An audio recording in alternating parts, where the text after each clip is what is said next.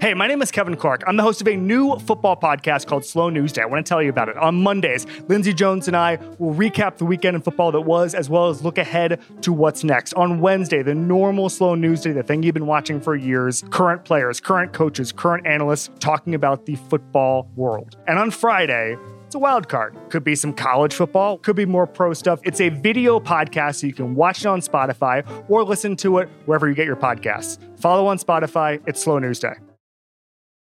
It's the Ringers Philly special presented by FanDuel. The playoff action is heating up and with FanDuel, you can bet on everything from the NBA Finals MVP to who's going to lift the Stanley Cup. Right now, you can check out the new and improved Parlay Hub, filter by odds, sport, and bet type to easily find the most popular parlays and same game parlays all on one page. Plus, start betting on the pulse and get paid instantly when you win. So, download the app today and bet with FanDuel, America's number one sportsbook.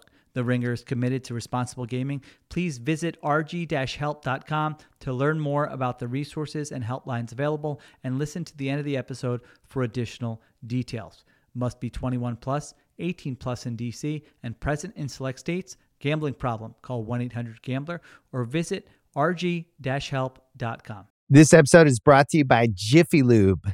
Cars can be a big investment, so it's important to take care of them. I once got a car that I started out with 25,000 miles on. I got it to over 200,000 miles because I took care of it. You know how you take care of a car?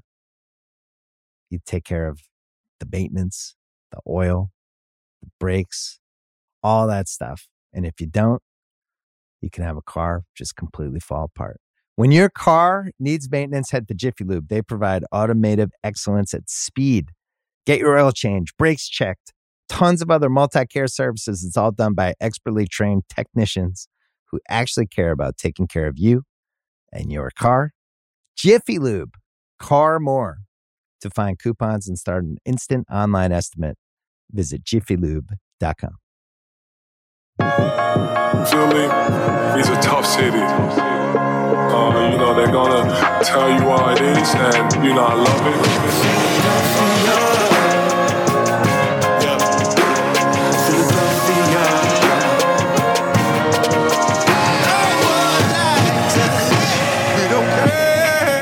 I like Philadelphia because they care. Welcome to the Ringers Philly special. Sheil Kapadia here with Raheem Palmer. Sixers got a new head coach, Nick Nurse. Everybody's already planning for the championship next year, Raheem. This is all they needed. They're going. They're finally going to get out of the second round. Now, we're going to talk about it in, a, in an objective, analytical way. The emotion will seep in at some point. But Raheem, give me your initial thoughts. We talked about the candidates, I think, last time uh, we were on. They end up with Nick Nurse. You get the text, you hear the news. What are you thinking about him as the next Sixers head coach? I have mixed feelings. Um, you know, one thing I will say is I do think Nick Nurse is an, an, upgrade over Doc Rivers. I think he's willing to try different things. We we've seen him, you know, throw these junk defenses out, you know, go to a box and one, do things like that. And but we've also seen what he's done, you know, when Kawhi Leonard left the Toronto Raptors and the Toronto Raptors went 53 and 19 in a regular season and they took the Boston Celtics to seven games and almost made the Eastern Conference Finals the year after Kawhi Leonard left. So I do think he's an upgrade. However, on the other end, when you watch those Toronto Raptors teams, one of the things that, you know, a lot of Raptors fans have criticized Nurse for doing is overplaying his guys. He's almost like Tom Thibodeau in that, you know, he runs his main guys into the ground and he doesn't play his younger guys enough. And if there's one thing that, you know, Doc Rivers didn't do is that he also didn't develop younger guys. So that's a concern for me. We all know, you know, Joel Embiid, James Harden, those are guys who have to be load managed. And you can't just put everything on them. So if we're not developing younger players, I think we're in trouble. But I think, you know, he'll be able to get a little bit more out of Joel Embiid, maybe James Harden, and Tyrese Maxey than Doc Rivers did. Yeah, I'm pretty much in the same boat. I was like, okay, of the candidates available, uh, you know, I thought Doc Rivers, after the way that season ended, it was like something's got to happen. You know, and I'm usually not a something's got to happen kind of guy. I'm like, is it going to be an upgrade or not? But with the way they folded in that game, uh, he had three years. He couldn't get him out of the second round. It was like, okay, move on try something else. And of the candidates available, I thought Nurse was probably near the top of the list.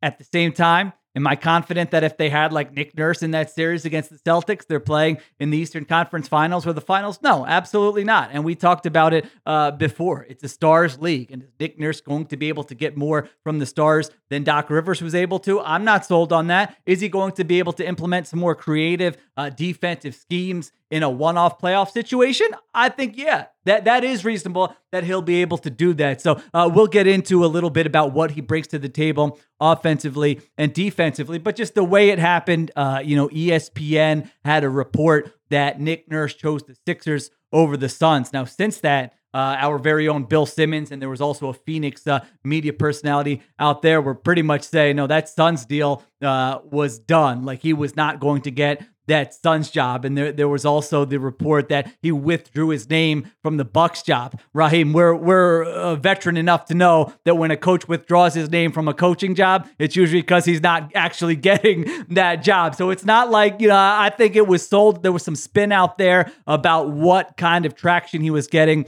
with these other jobs. Ultimately, uh, he lands the Sixers job. And I think the ESPN report said he sold a vision for the Sixers centered on Joel Embiid. Raheem.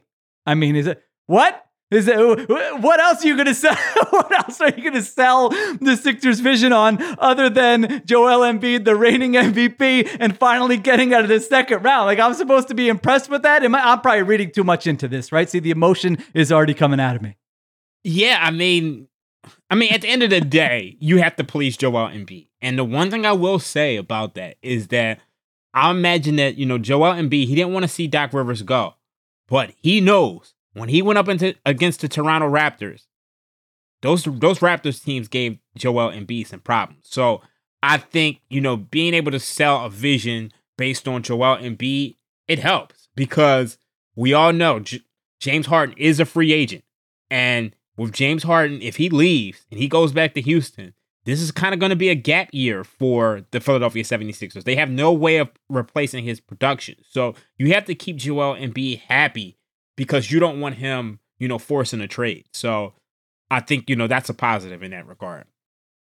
My car's right out here, Raheem. If James needs a ride, you know, I can. I know I don't know how to get into the private jet areas, but I imagine with him uh, in the car with me, they'll, they'll let me uh, get there because I, yeah, I, I don't need to see a repeat of what we just saw there. But with Nick Nurse, what are the Sixers getting? Let's let's get into that. Right, five NBA seasons with the Toronto Raptors. Uh, only got out of the second round once. At the same time, you have to look at the talent he was working with, and uh, I think it's like you can reasonably argue that three out of those five years were very impressive coaching jobs. Right, the one year with Kawhi, they win the title. You mentioned it. The next year without Kawhi, they go 53 and 19, and then just uh, not this past year, but the year before, they go 48 and 34. Sixers beat them in the first round. But you look at the talent on those teams, and you can easily argue that, man, he got the most out of the talent at his disposal. How do you kind of look at his Raptors run, and do you see it the, the same way I did?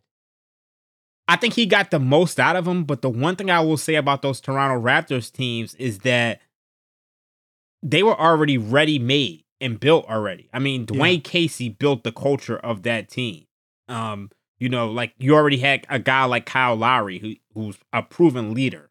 And, you know, since Kyle Lowry left and, you know, they weren't really the same team. They were a team who, you know, like they they kind of struggle offensively. They, you know, they had moments where they struggled defensively. So, I mean, the jury is still out on him. I- am gonna be honest with you. I just don't know what we're gonna get, honestly. And you know, he's had this reputation of being a defensive-minded coach, but the one thing I will say is that when they initially brought him in, he was the assistant for Dwane Casey, and he was seen as the offensive-minded head coach. You know, who would you know have a lot more ball movement because when you know DeMar DeRozan and Kyle Lowry were there, it was just you know straight ISO. So um, it's tough to know exactly what we're gonna get. Honestly, I'm I'm still I I like the hire, but I'm just I'm I'm torn on what we're gonna get.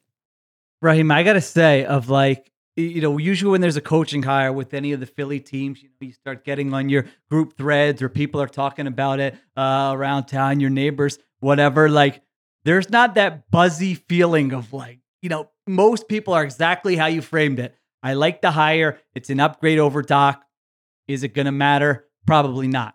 And like that, that that is how I feel. I mean, I don't know if you saw uh, Barkley and Shaq had a, an interesting, I thought, uh, discussion about how much coaching matters after Game Seven uh, of that Celtics Heat series, where Shaq was like, "Dude, I was a star. Like coaching didn't matter. Like either I was gonna go in and play well, or I was gonna go in and not play well." And Barkley was making the point the coaching wasn't for you, Shaq. The coaching is for the role players. Like, can you get, you know, a a C player to play like a B player in a playoff series? You know what I mean? Those those little victories uh, on the edges, on the margins there. And so I was trying to figure out what do the Sixers need from Nick Nurse? Like, this was the third ranked offense in the NBA last year. Like this, this offense, it sucked. Yeah, it sucked down the stretch against the Celtics. That's a small sample, but if you zoom out, this was a very good offense, the best offense they've had with Joel Embiid. I think we can reasonably expect the defense to be better with Nick Nurse. That that's kind of his area of expertise. But like, what do they need from a coach? They need a coach to be able to get the A plus version of Joel Embiid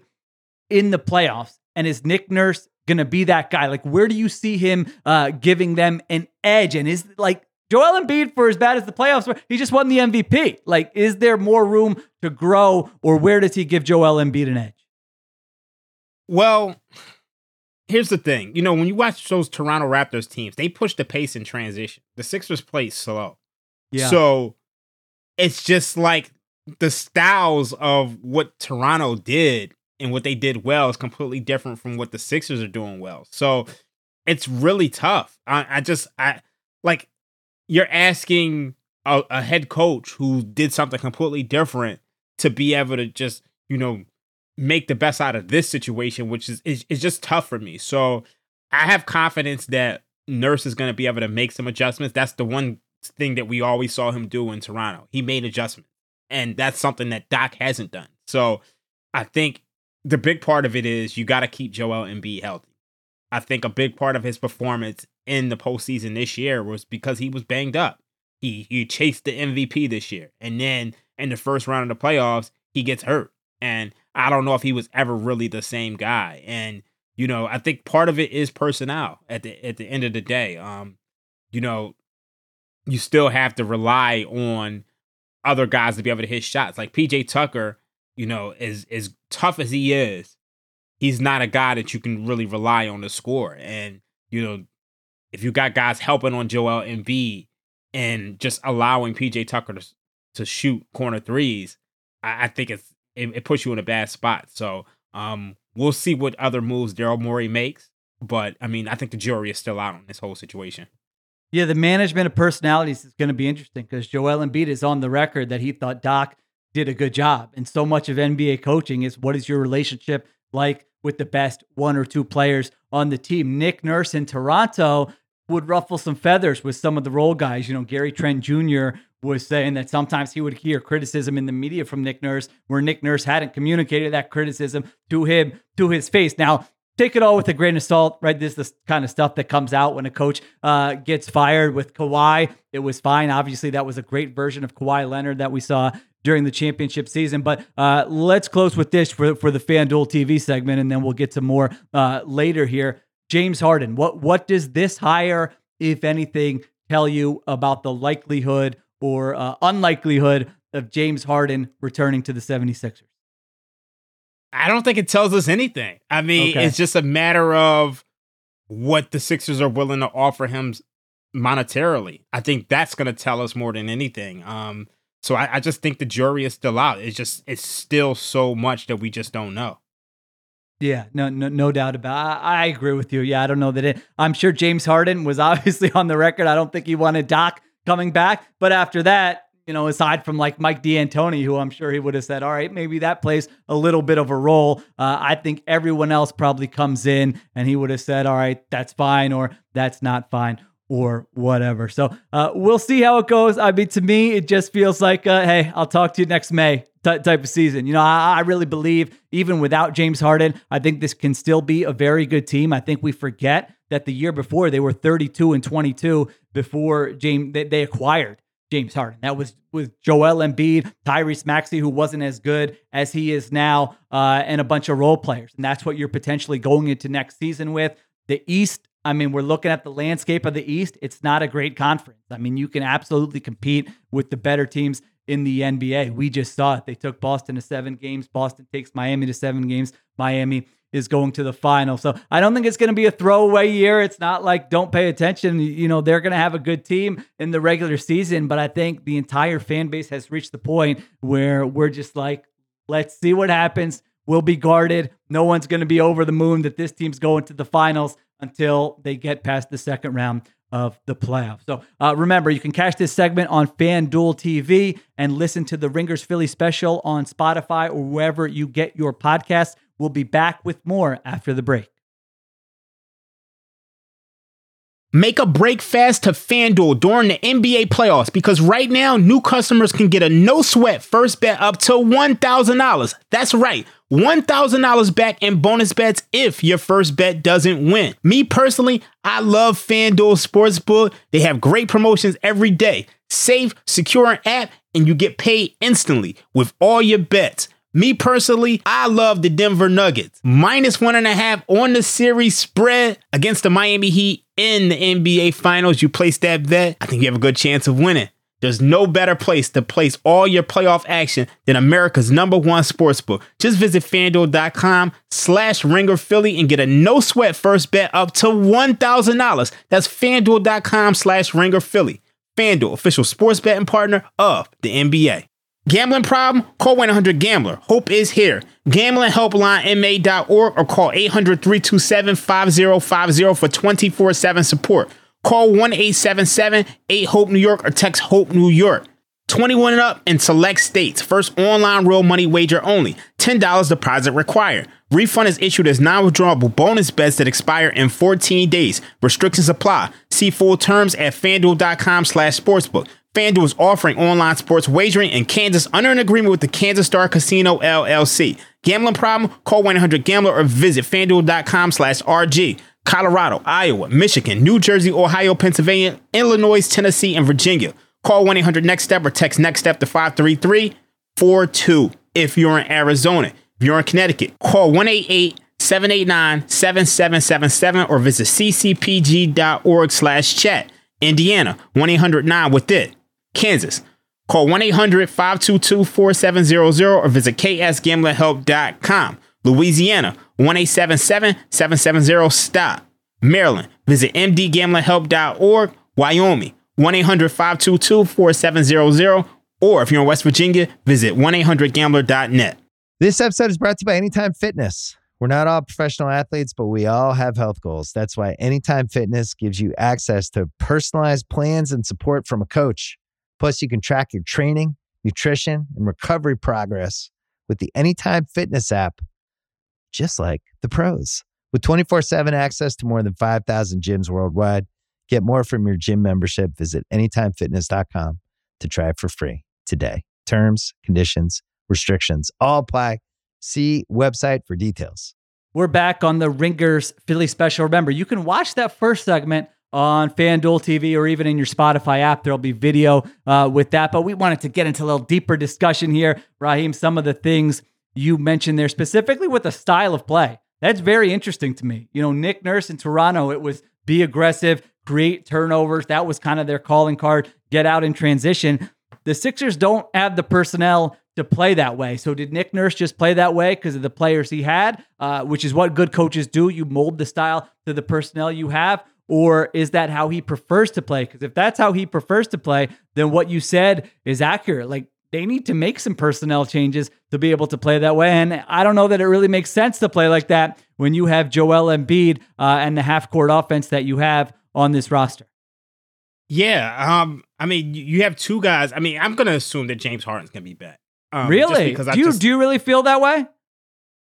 I think the Sixers are, are just in a tough position where, you know, like they kind of have to just pay James Harden because if they don't, then, you know, even if I mean, whether we pay him 200 million or we pay him 150 million, what does it matter?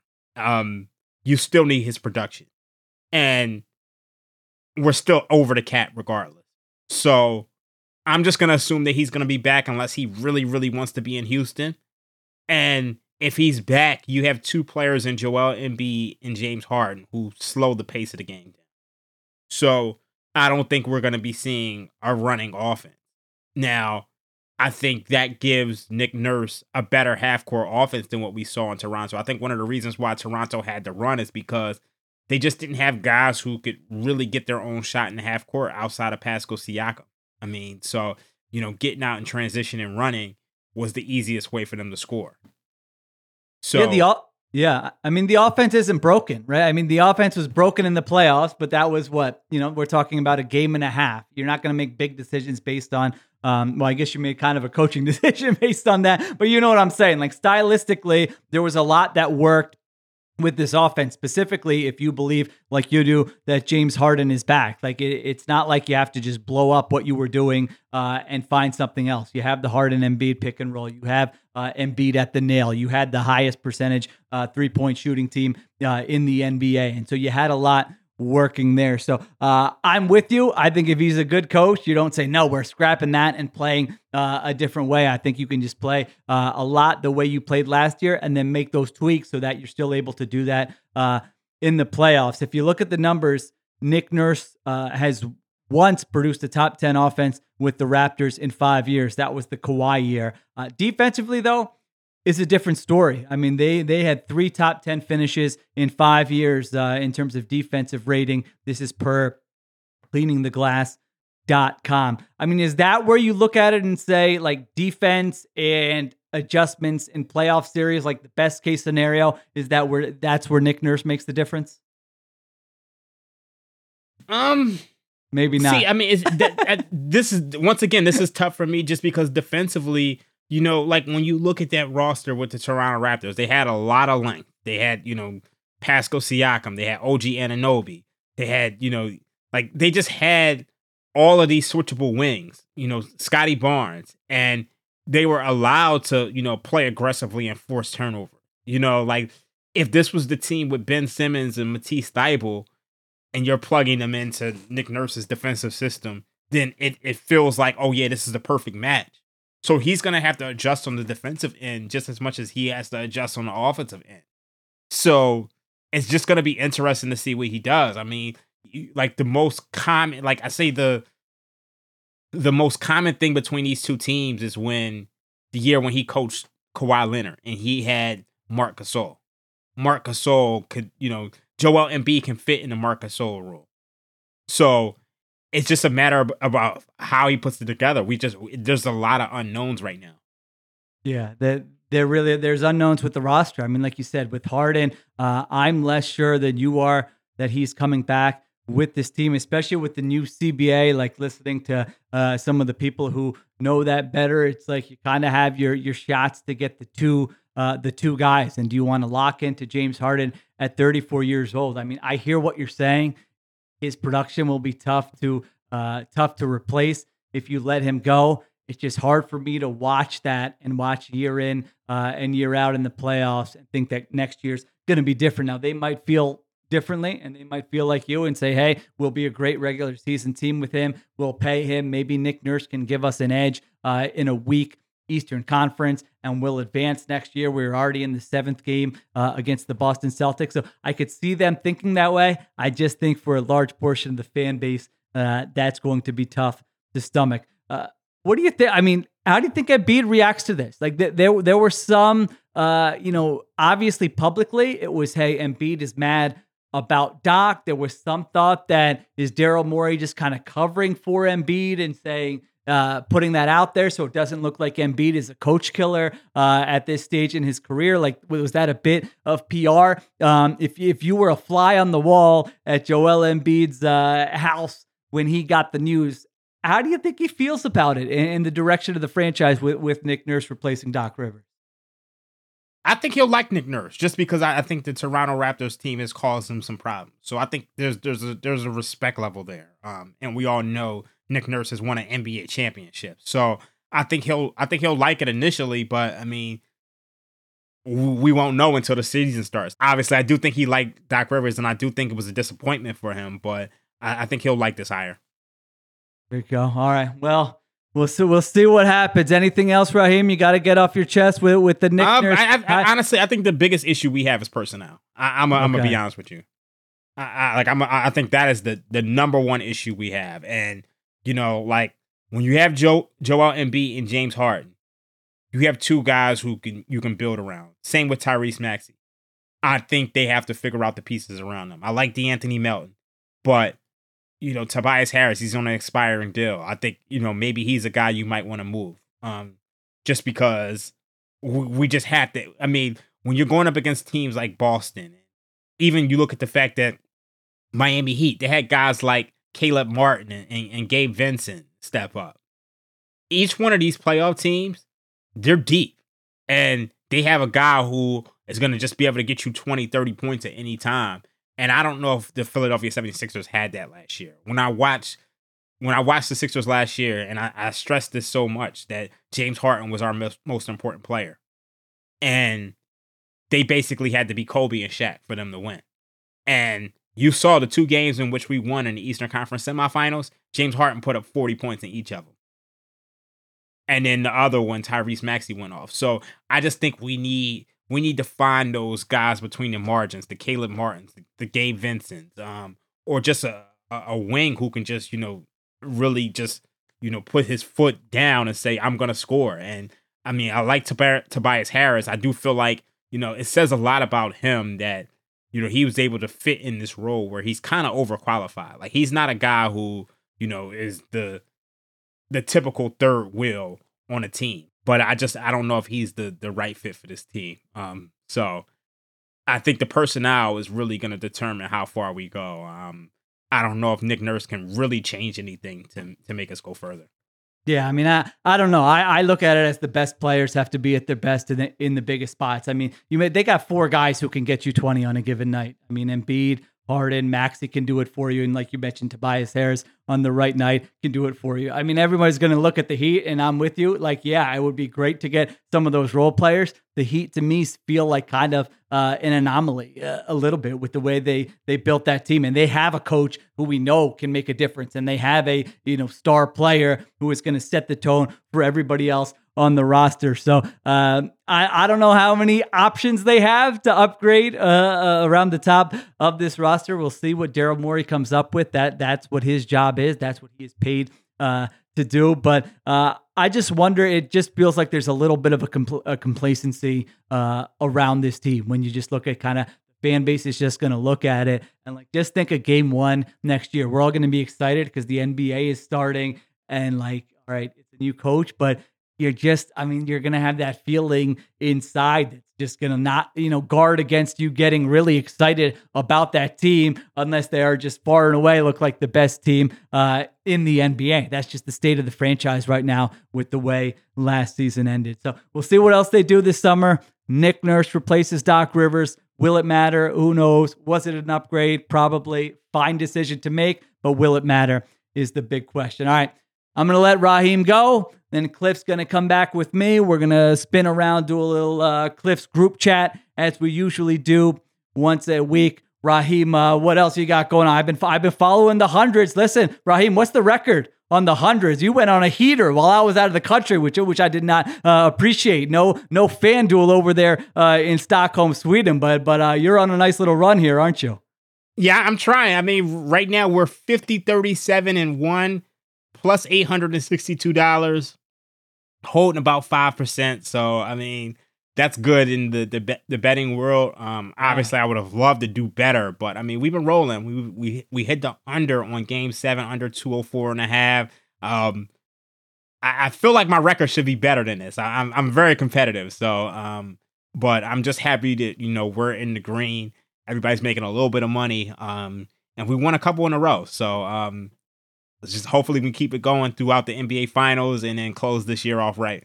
I like it. Check that out on the Ringer uh, Gambling Show with Raheem, or you can check it out on the ringer.com. They put up his picks every day. I'm going to be looking at those for the NBA Finals. All right. Thanks, Raheem. We'll be back in a moment with me and Cliff with Cliff's group chat.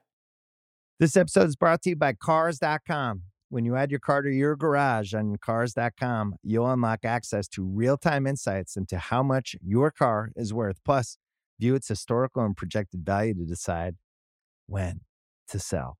So when the time is right, you can secure an instant offer from a local dealership or sell it yourself on cars.com. Start tracking your car's value with your garage on cars.com. We are back on the Ringers Philly special. Sheil Kapadia joined by the man, myth, the legend, the group chat. Segment is back with Cliff Augustin. Cliff, you were sitting there, you were probably biting your tongue a little bit. I know you have thoughts uh, on this. What did you think about what Raheem and I were saying? Where are you with the Nick Nurse hire replacing Doc Rivers?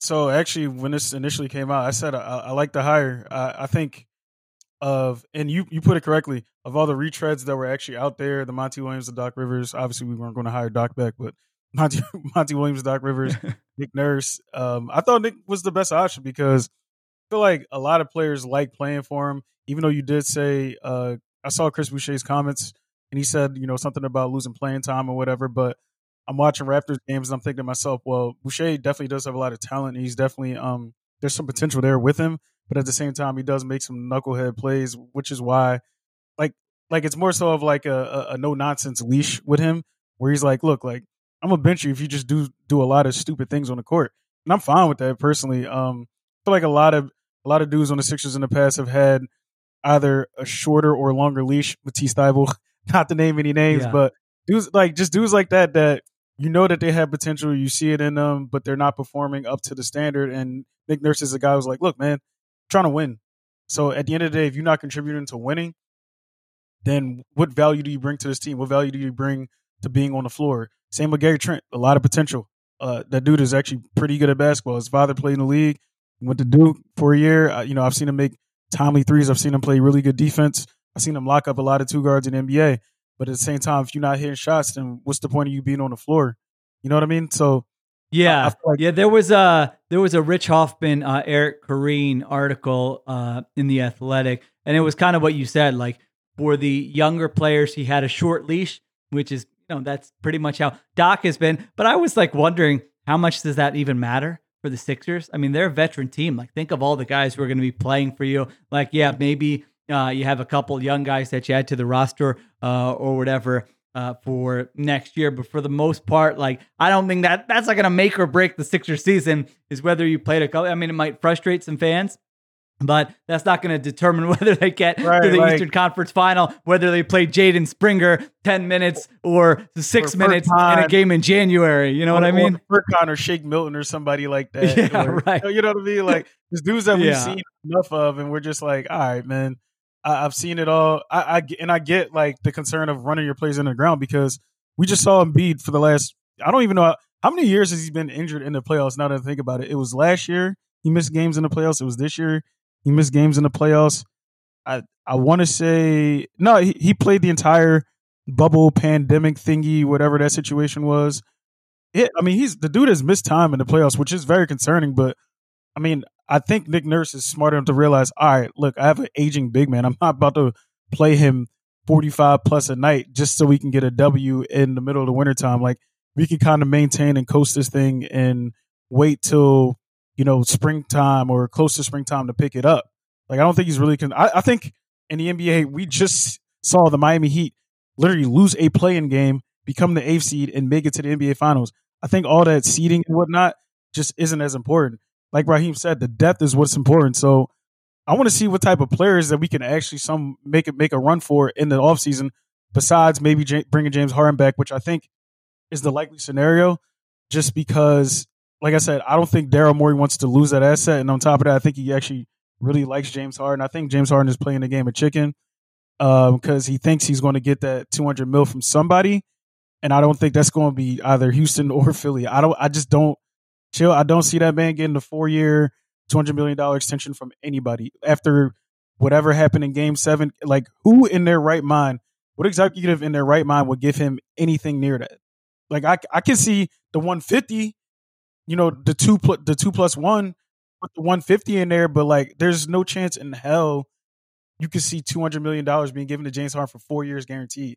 I get it. This is his last contract, but this dude is 33 right now. 34. He's be 34. 34. He's gonna be 34 next season, and uh, yeah, I'm just like. Uh, I under you know the asset part. Even to me, it's like, is he going to be a great asset? You ready to wash like off the 30, you, you ready to? You're ready too. In? You're gonna be coming with me to the airport. I might need. He might have big bags. I might need your help in the in the uh, getting him out of the truck here on time. Seeing you on text. You're you're with me. Oh, this, it's just gonna be annoying. It's gonna be frustrating. I mean, you mentioned it. Could someone talk themselves into like I can make the case. All right, I'm James Harden's agent. Here here's the case. It's very simple. Uh. He shot better than he ever has from beyond the arc last year. He mm-hmm. led the NBA in assists last year. Okay, he's mm. getting ripped for the end of that series. Guess what? Who put the team on his back for two games in that series against the Celtics, one of the best defensive teams in the NBA, where the Sixers yeah. might get swept if he doesn't have those two games. So, like, if I'm right. his agent, uh, I can make the case there. He's a, he's a pretty durable player. Um, mm. And he found ways to adjust his game last year, uh, even though he wasn't the same player he has been in terms of getting to the rim and finishing. Mm. Now, you and I watched the end of the, the, the you know, it, it's impossible to get the last two games out of our heads when we think about James Harden. And just like throughout sports, players do not improve at the age of 34 years old. Like, I'm sorry, uh, it just doesn't happen. Like you're, especially basketball, you're past your athletic prime. Uh, you know, the, the decline is coming. It's just a matter of how steep it is.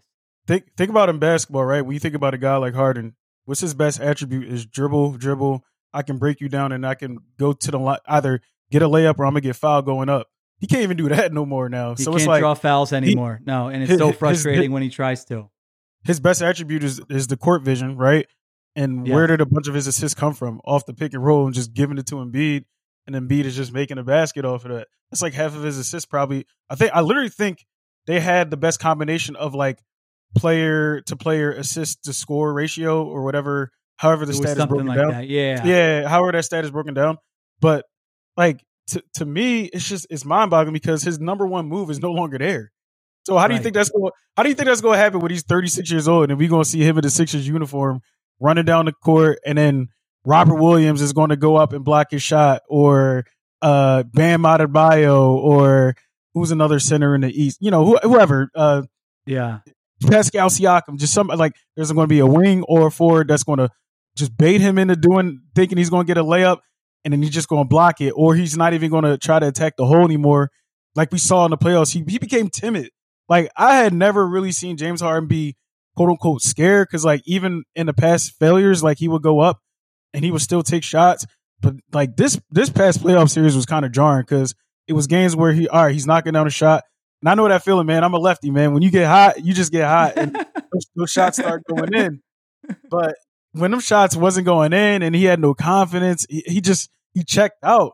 And to me, I feel like when you go to the bargaining table, that's a lot of that stuff is going to be brought up it's gonna be like baseball arbitration. Like when when those dudes go to arbitration to get that extra four or five million dollars, what gets brought up?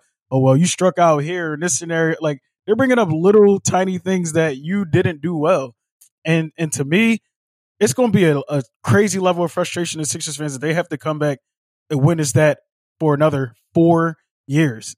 Like kind of like how in Phoenix, where the CP3 deal is kind of going down to the wire now, where Suns fans were happy that he was hurt at the towards the end of that series. They didn't even want to see him play. Like, are we going to be in that type of scenario where all right, we going to drag this out? We going to have to see James Harden be 38 years old, be completely washed of himself, and he's going to be making 50 million dollars when you know there's four or five players in the NBA that could probably be make up his salary and contribute, like a Caleb Martin, like a Duncan Robinson, like a Gabe Vincent, like a Max Strus. Like right. I, that's going that's going to make my head just explode if I have to see that. So yeah. I, I don't know, yeah, man. Yeah. It, it, we are stuck in a very, very big predicament, and thank God Daryl Morey's here, and he thank God he gets paid the big bucks to fix it because I don't even know where to begin. Honestly, like a lot of this stuff sounds easy. It sounds easy to say. Trade Tobias, bring James back, find some wing players, do this move, do that move, but it's easier said than done. So D- Daryl Morey has a lot of a lot of work to do, like a ton of work to do. Yeah, I'm fine with going Embiid, Maxey for a year, and then trying to build around uh, find some edges around the margins. You know, that that's what Morey's paid to do. All those guys with the heat, we're all probably going to overreact to it, but how can you not when you watch the way Vincent and Caleb Martin are playing in the Eastern Conference Finals? It's like, all right, do your job, but now you got to go find somebody like that uh, who's going to fit. And again, it's not a loaded Eastern Conference. Like, who knows what the Celtics are going to do with Jaylen Brown this mm-hmm. summer? The Heat got to the finals, but no one, like you said, they won. They barely got in the, you know, got past the play-in game. Like, they're not juggernauts in the Eastern Conference. So you actually, I think, even if you let Harden walk, it's not like a just throw it away year. I mean, if Embiid just is better in the playoffs and is healthy, uh, if Maxey continues to improve, and then if you find kind of one other guy uh, somewhere who doesn't have to be great, but you know fit, fits a nice role, and Nick Nurse gives you an edge with some of the X's and O's, like you can talk yourself into um, the team being you know competitive and, and potentially uh, making the Eastern Conference Finals, making the finals uh, next year. But to your Harden point, Cliff, I was just looking up the numbers as you uh, said that. So he averaged 6.2 free throws per game last year by far his lowest average uh, since he became a starter. Like the last time he had a lo- lower free throws per game was when OKC? he was in OKC. Yeah, and by the way, that number drops in the playoffs to 5.0. Remember what that first series? I mean, he like was not getting to the line at all. Yeah. And so yeah, that part of his game that is not uh, that is not coming back. So it's just hard for me to envision and, like a better version or maybe even the same version of Harden as you got last year and it, and it stinks because the refs are like a lot like a lot of these are actual like fouls, but I feel like this is like retribution from the NBA referees for all the years he was getting away with some of these you know ticky tack hand calls. But a lot of these are actual. Like I'm watching some of these games, I'm like, damn, like that the last dude just got called for got a call for that, but James just got attacked by two different people and he's not even going to get a call. So yeah, it's it, there's a mixture of referee hate, slowness, uh, you know, old age, a lot of uh, timidness. There, there's just it's it's very weird, yeah. and I don't think any of that improves. I don't think any of it improves whatsoever. And you are right, like when you when you find a fill in the gap guy, like you know you know how Caleb Martin got on the Miami Heat. No, what's the back? You know the story? He he no. was uh so I think Charlotte had either released him or his contract expired, and he was on the phone with J Cole. Right, J Cole obviously notoriously from from uh, North Carolina big Charlotte Hornets fan. He called he called um Caron Butler and was like, "Yo, you know, Caleb Martin, this is this is my guy. Like he needs he needs a new home." They literally got him a tryout in Miami. He became a Miami Heat player. Sounds like a you know a two year deal or something like that. Like there's dudes in the NBA you could do that with, like who could feel like Caleb Martin balled out. He could have could have been conference finals MVP, and yeah. for some reason we have guys that I feel like can fill a role like that but they just don't do it. And I feel like that's a lot of a lot of that is coaching. A lot of that is putting guys in opportune positions to be effective on offensive and defensive end. Like I feel like Melton and you know McDaniels and dudes like that could definitely be effective. Like there's no reason to why you know they come in again or you know even Danuel House. I've seen him be effective in the past. Like I think he's only what 27, 28 years old. There's no reason those guys can't contribute in a playoff setting. And I feel like Nick Nurse can definitely be the guy to to make that happen. Like we, I mean, again, beyond Kawhi Leonard being Michael Jordan and you know LeBron back in the day to win that finals, other dudes did step up. Like Danny Green did have a record for most threes in a in a finals game. Like Fred Van VanVleet became a star in that finals. You know, Pascal Siakam was a relatively mild no name in that por- in that portion of his career, and he became somewhat of a star going into that. And then the next year, they had the number one record in the yeah. like. You've seen him help dudes improve. And I feel like he can do the same thing here. I feel like he can bring a different attitude here. I feel like he's not a neighbor like Doc was. Like I feel like there's going to be somewhat of a culture shift, and, I, and, and I'm all for it. So I'm, I'm, I'm ready. I'm happy he's going to try something new. I'm happy he's going to bring in some different strategies. Uh, I, I, overall I like the hire, but you know there's a lot going on, and and and we'll see what happens with that. But speak. So there's something else I want to touch on on the Sixers. So right behind you, um, for all the listeners here, I'm sorry.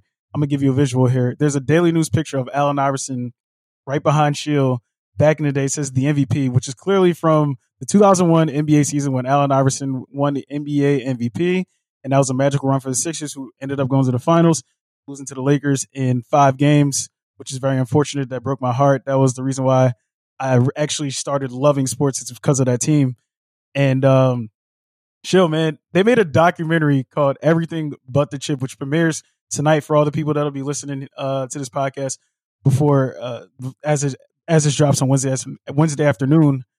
There's a there's a show called Everything But the Chip, and I'm just like, damn, we just went through like four or five years of losing to the second round. Now we have to be revisited with uh, a team that we all love, a team that we all love, a beloved team in, in Philadelphia history. But they didn't win a championship. So now we have to relive not winning a championship again. Like the wound just stays open. Like, are you are you mentally prepared to watch something like this? Are you going to get enjoyment out of it? Is it too soon? How should the Philly fans feel about this? It is weird. I mean, when do they make a documentary about a team that didn't win the championship? I don't know why they. Yeah, no, no, no. What do you mean? You never seen uh Four Falls in Buffalo? Okay, well that yeah, but that was four falls. Like that was a you know it wasn't just a random like that was a one off team. Like they didn't get back. It was just well I mean so I don't know why I don't know what the motivation was uh, behind making that documentary. I actually didn't know anything about it until the last game. It was the last playoff game, right, where I saw the commercial. I'm like, wait, what is this? Why? I'll give you why another. Larry Brown on my screen. Let me give you okay. another example. They definitely did um, uh, Shaq and Penny Doc for the Magic with like a 30 for 30, and they didn't win anything either.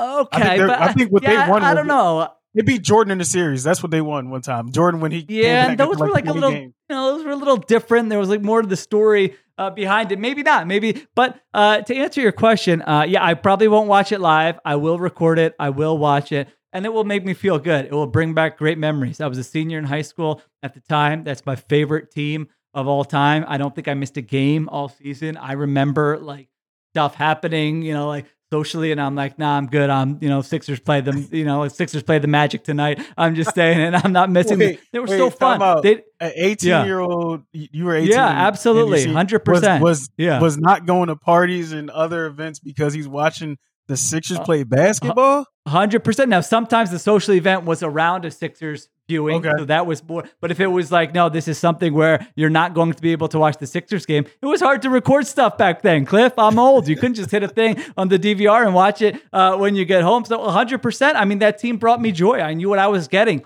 every night. They were fun. They had a great star. Uh, they were enjoyable. Everybody knew their role. Um, so yeah, I will watch that at some point, and it will bring back great memories because I know they lost uh, that game. You know what? People don't talk about that game too. They really had a chance to win. They had a chance to leave LA up 2-0 uh, in that Crazy. series. You know that, that, that's that famous clip of AI and Kobe yeah. kind of getting into it yeah. uh, at half court during the free throw or whatever it was. But yeah, I don't care that they lost. I mean, you've heard my take a million times. Like I don't, I'm not cha- a championship or bust guy. I'm a did you entertain me? Am I glad I spent time with you? Uh, did I find you enjoyable? That's how I relate to teams. It's not just did you bring me a trophy or not. Like I think people will look back on this last Eagles team that way. Yep. Even if they don't win like a title with Jalen Hurts, they'll be like, man, that was such a fun season. One of the greatest Eagles teams of my lifetime. That's how I feel about that Sixers team. So uh, I will. I will uh, agree that it sort of feels weird and I don't understand the timing or any of it. Uh, but you're damn right. I'm gonna I'm gonna sit in front of the TV at some point and watch that, and I'll feel good uh, about a franchise I, I used to love, and now that I'm just mostly annoyed with. I used to love man. That team had MVP, Coach of the Year, Defensive Player of the Year, Six man, Sixth of, the man year. of the year. McKay was great. Am I, am I, am I missing? Did, it, did they like sweep the NBA awards? They swept that all that, and AI was All Star MVP too. Great All Star game. Was, yeah, that's right. He was yeah, All-Star awesome All Star game. Yeah, it was. Uh, it was. man. It was a great team. Eric Snow just. I mean, I remember there would just be two on ones, and Eric Snow is the lone man. I now I really see him getting like back in the day, old man. But he would just draw a charge. I swear, ninety percent of the time when he was the lone man back uh, on a two on one. It was, it was right. beautiful. Your your favorite player on that team was had to be Iverson, obviously. But who's the Yeah. second favorite player on that team? That So many characters on that team. It might have been Aaron McKie. I liked Aaron McKie a lot because I had followed Aaron McKie and Eddie Jones during their uh, Temple Temple, days. days. Shout, I mean, he was a out to the great, yeah, great defender, great mid-range game, and then I I don't know what his numbers were for three. I feel like they probably weren't great, but I feel like he hit some of them uh, in a big spot. So I felt like with AI, you needed another guard who could really defend. They obviously had that in Eric Snow, and then when Aaron McKie would come in, uh, they had that uh, as well. Listen, that Theo Ratliff Mutombo trade. I mean, man, Yeah. that was a that was a That fun season. I li- I liked Theo before that uh, that trade. I understand why they had to do it, but uh, Ratliff was a fun player. So it, Yeah. was just a fun team. Yeah. I loved hearing. You know what I loved hearing?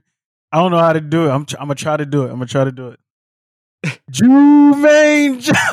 Oh, I was at that game. I'm in the upper level. Uh, shout out to MC, listener to the pod. His brother got tickets. We're in the upper level, and First Jumaine Union Jones Center? Just yeah, J- Jumaine Jones had the game. Jumaine Jones just draining threes. We're like, what is going on here? Oh my gosh, Raja Raja Bell, Raja man, Bell. Oh my gosh, Bell. those were Man, they had so many were- good players on that team, man. That yeah. yo, that truly is the reason why that team was truly the reason why. Like, I really, yo, I was outside. I remember being like, I remember you remember the frenzy of people like honking for the Sixers at that time. Yes. Like, I literally had a poster in front of my crib, like, yo, honk for the Sixers, like with my AI Right. jersey outside. Like, I love that team so much, but I don't know, Yeah. man. It- I got, you know what? I'm a, I'm gonna watch it. I do have, uh, I did have an offer for some Mets, some Phillies Mets tickets tonight up at uh, Citi Field tonight.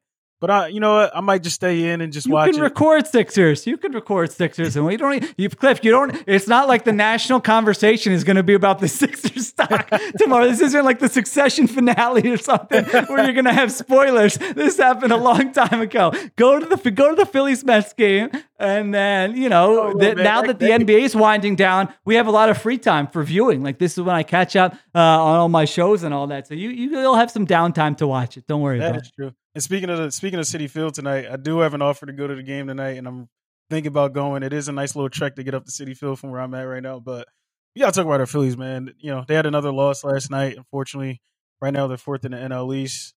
Um, I, I believe at the current moment they are six and a half back from first. Um, and and look, man, like it's night in and night out.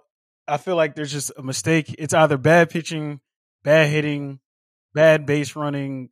Like there's it's one of those reasons and it's not you know what I mean? It's not collectively like all those things are happening at once. It's just like one night, you know, the starter might have a good four innings rolling and then fifth inning explosion, there's six runs, and the next night there's the starters rolling kind of like yesterday. Literally, Ranger had a Yeah, to me he had a solid game. What did he give? He gave up two earned, I, I believe. great game. And- yeah, yeah. outstanding start. Yeah, yeah, he had he gave up two earned last night, and they lost what two nothing. So it, it, it's nights where the bats don't wake up. It's nights where they make a, a crazy base running mistake, a, a weird fly ball somehow lands in the corner, and then another dude gets an extra base hit plus the error after that. Like it's just always something with this team, and I'm like, one of my homies from uh from the group text, which is the reason why we we talk about this. My my boy Rich, shout out to Rich. He was like, bro, I'm I'm starting to get in panic mode here. Like this Trea Turner Turner thing isn't working out. These guys aren't hitting the ball.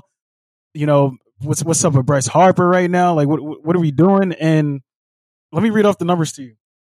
Right now, the Phillies are 13th in the majors in batting average, middle of the pack.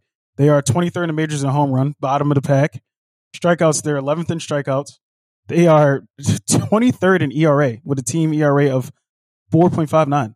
They are 22nd in runs and they are 25th with runners in scoring position. And get this, our big hitters, right? The Kyle Schwarbers of the world, he's batting 166 on the season right now. Trea Turner's batting 240 on the season. JT picked it up. He's now at 263. Remember how bad it was to start the season, but he's, he's starting to pick it up recently. And I'm just Yeah. like, when is this team going to collectively get it together? You see, the talent is there. The records, we aren't like the team isn't that far behind. Like the whole NL East, actually, relatively speaking, even the Mets, Mets are like nine games back from first. Like that's not impossible to come back from. We've seen crazier things happen in baseball, especially with the Phillies.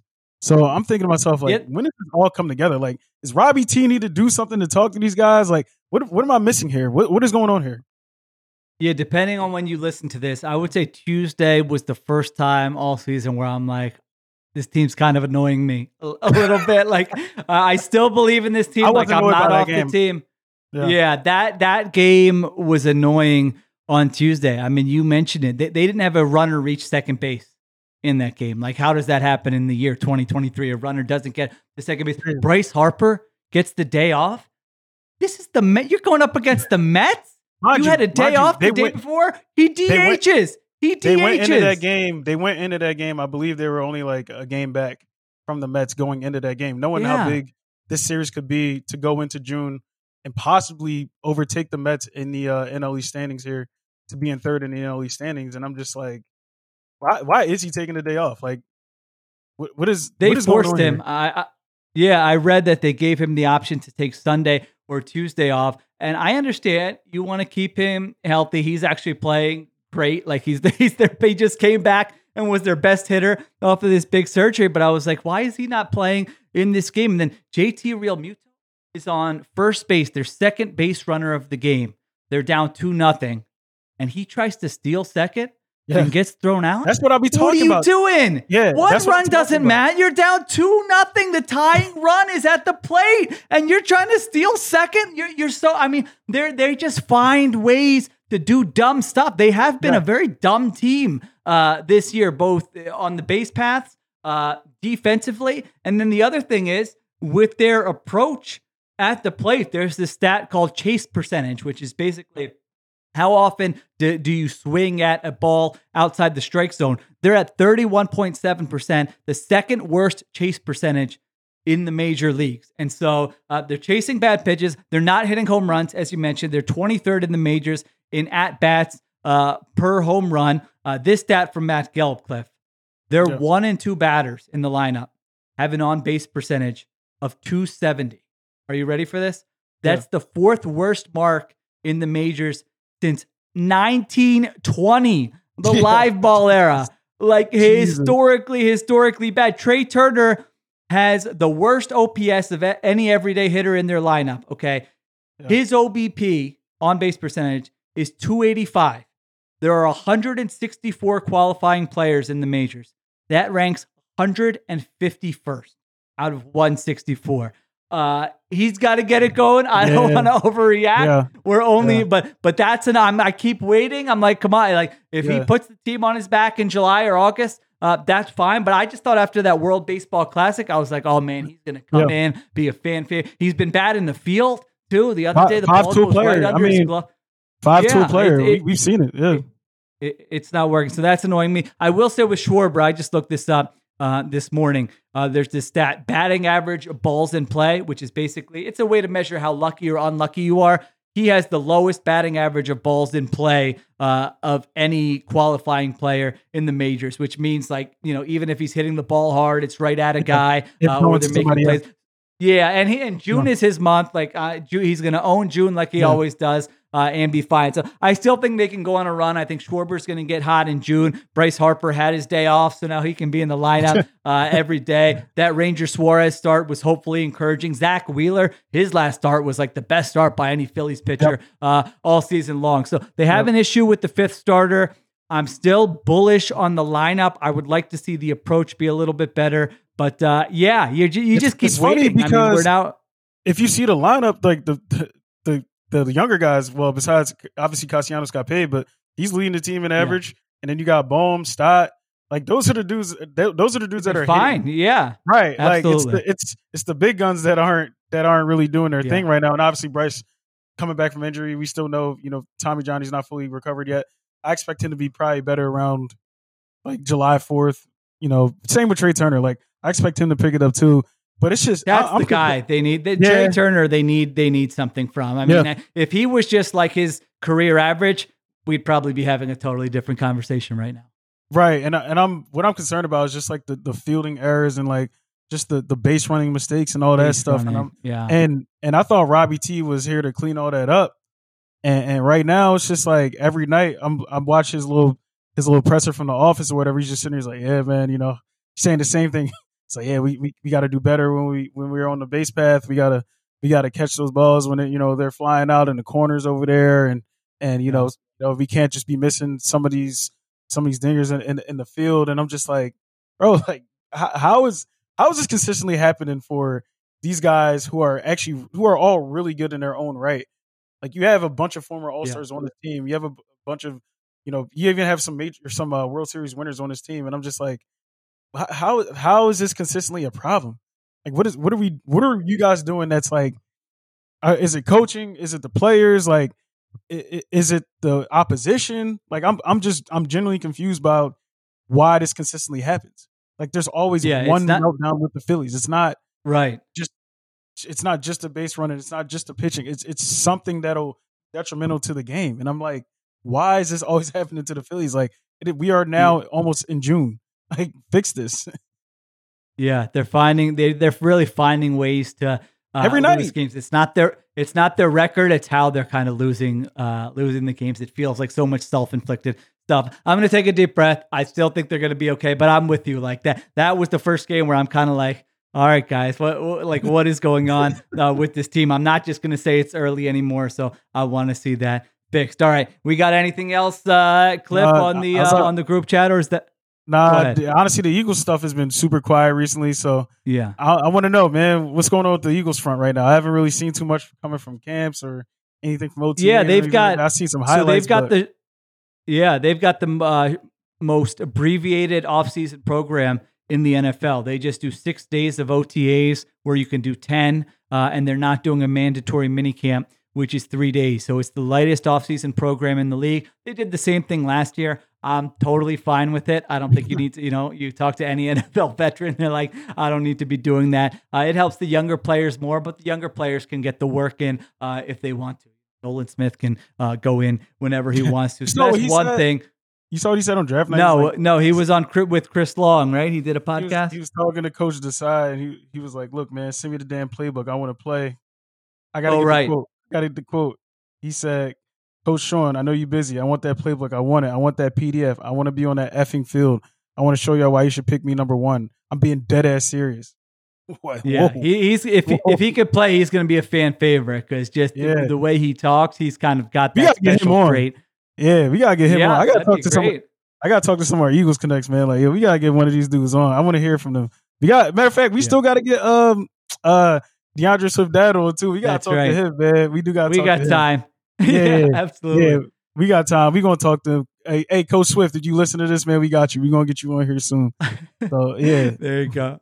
And then the only other thing was, uh, you know, there's the DeAndre Hopkins talk. Could yeah. he be a, a, fit for the Eagles? I mean, I, I don't see it. If you look at it, he's going to be 31 years old. If you look at it last year, wide receivers who were 31 or older, only two in the NFL had more than 500 Adam Thielen and Marvin Jones. I'm, yeah, that's a young man's position. Going to want money. He's going to be what your third or fourth receiving option. Uh, so he actually was a good player last year. Averaged almost 80 yards per game when he plays, which you know, per, which correlates to like 1,300 receiving yards in a season. So I think mm-hmm. he can help someone. But 31 years old, had a PED suspension last year, mm-hmm. and I don't, and there's too many mouths to feed. Like you've got to be smart mm-hmm. with the way you allocate your resources. So uh, I'm a no on DeAndre Hopkins. I would be stunned uh, if he ended up in it. You know where you're going to be at, so though, right? You know where he's going to end up there. City? Right? Yeah, he, I know, think Kansas right City. Back. Yeah, he's gonna be right back with the Is Chiefs. that what you're saying? Yeah, yeah, yeah. he should to... be. That'd be smart. If I'm them, that's a good signing because they don't have a loaded wide receiver group. Uh, he's going to get the ball a lot there. You play with a great quarterback. Like that to me, unless somebody else is willing to pay you a lot more, uh, that would make a lot of sense. Man, we have to run it back. I like him though. Still, I still think he got some. He definitely got. I feel oh, like yeah, he got he a lot to take. Yeah. Yeah, yeah, like that whole the whole thirty-one PED suspension thing. Like I get it. That sounds crazy old, but to me, it's just like that's that's hot, man. That's DeAndre Hopkins. Yeah, he's still he definitely if you and throw he was it up never there, like a great athlete. Yeah, he's, he's yeah win though win win on the outside. So you right, think right. that like, would translate all right. Like his whole career has been, you know, if you throw it up there, bro, I'm, I'm catching it. Like I don't care what yeah. DB is on me, it's it's coming to me. So uh, yeah. he's still a super threat.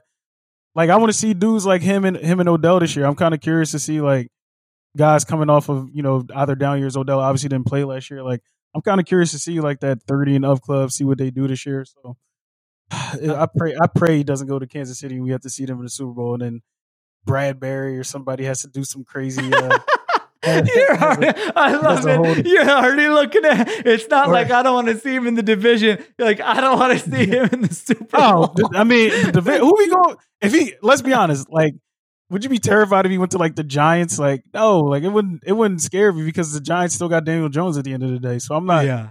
Like none of that terrifies me. Or if he went to who the football commanders or whoever, him Sam Howell, no, him Sam Howell and the enemy. Like none of that Yeah. I, li- listen, I no disrespect to anybody in the division. Obviously, you have to take everybody seriously no matter what.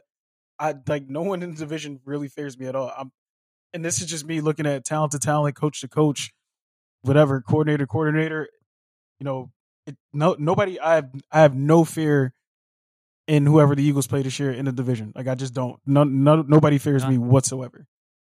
They're the Simple favorites, no doubt about it. You got Mike McCarthy in Dallas, and then the other two teams just aren't as Yeah. uh, as good as Yeah. the Eagles. So we'll, yeah, we'll get NBA Finals, and then uh, it'll be baseball, and then everyone will just be waiting for training camp to start. So we'll get into all of that for sure. All right, thank you to Cliff. Another great Cliff's group chat. And for those who are kind of confused about the setup here, basically we do a segment for FanDuel TV uh, every week, and that airs, I believe, Fridays on FanDuel TV. So they do a little rundown of all the local shows. So that's why the first segment we do about 12 to 15 minutes. Uh, you know, and that that's going to air on FanDuel TV, and also you can watch that on Spotify video on your app. And then we figure, well, we might as well just blow it out and do uh, a full show. So that was the setup here. So thanks to Raheem. Thanks to Cliff. Appreciate everyone listening. We will talk to you soon on the Ringers Philly Special.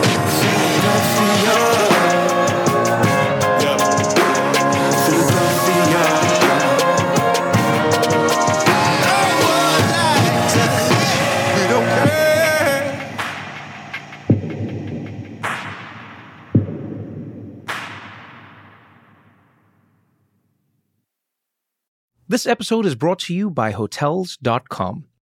When I went on my last holiday to Cape Town, it was amazing. My friends were there, the weather was phenomenal, and most importantly, the food was fantastic. But one thing I struggled with was finding the right places to stay. You know, all I want is a great bed, a fantastic shower, and breakfast that doesn't end at 8 a.m. I'm on holiday, I'm still sleeping.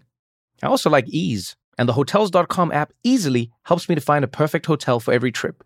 Whether you're looking for a family friendly getaway or a relaxing spa weekend, on the Hotels.com app, you can compare up to five hotels side by side.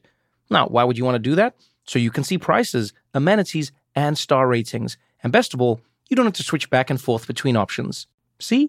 Ease. So start planning your next getaway and find your perfect somewhere in the Hotels.com app today. This episode is brought to you by 20th Century Studios' Kingdom of the Planet of the Apes. As a ruthless king builds his empire at the expense of the remaining human race, a young ape will fight for the future of apes and humans alike.